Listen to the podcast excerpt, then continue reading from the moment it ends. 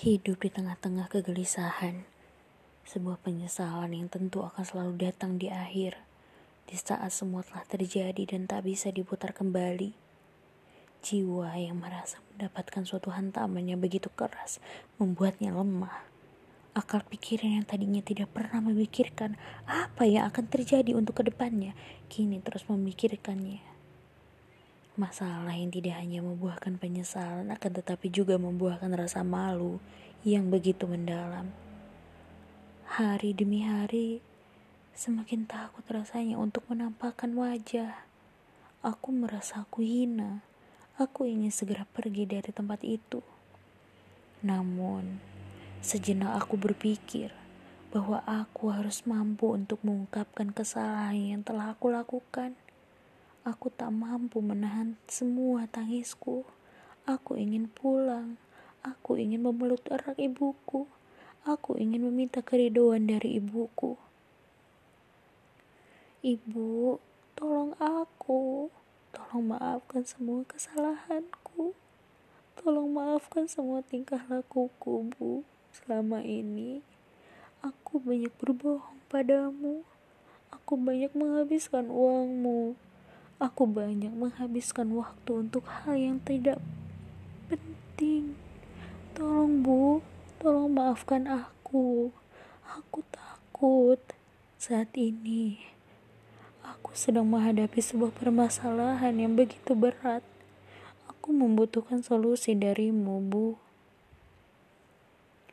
Isak tangis yang tidak hentinya membuatku sulit untuk bernapas. Rasanya dadaku begitu sakit. Ibuku menjawab, Iya nak, ibu sudah memaafkanmu dari dulu. Sebenarnya ibu tahu kapan kamu berbohong pada ibu. Ibu hanya berpura-pura tidak tahu. Karena suatu saat kamu akan dewasa, kamu akan belajar mengungkapkan semua kesalahan yang telah kamu lakukan, dan kamu akan segera meminta maaf atas kesalahan itu.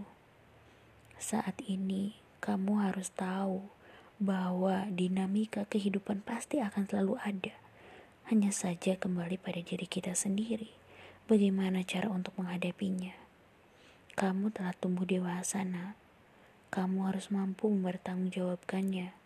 Datang dan jelaskanlah semuanya. Lalu mintalah maaf darinya.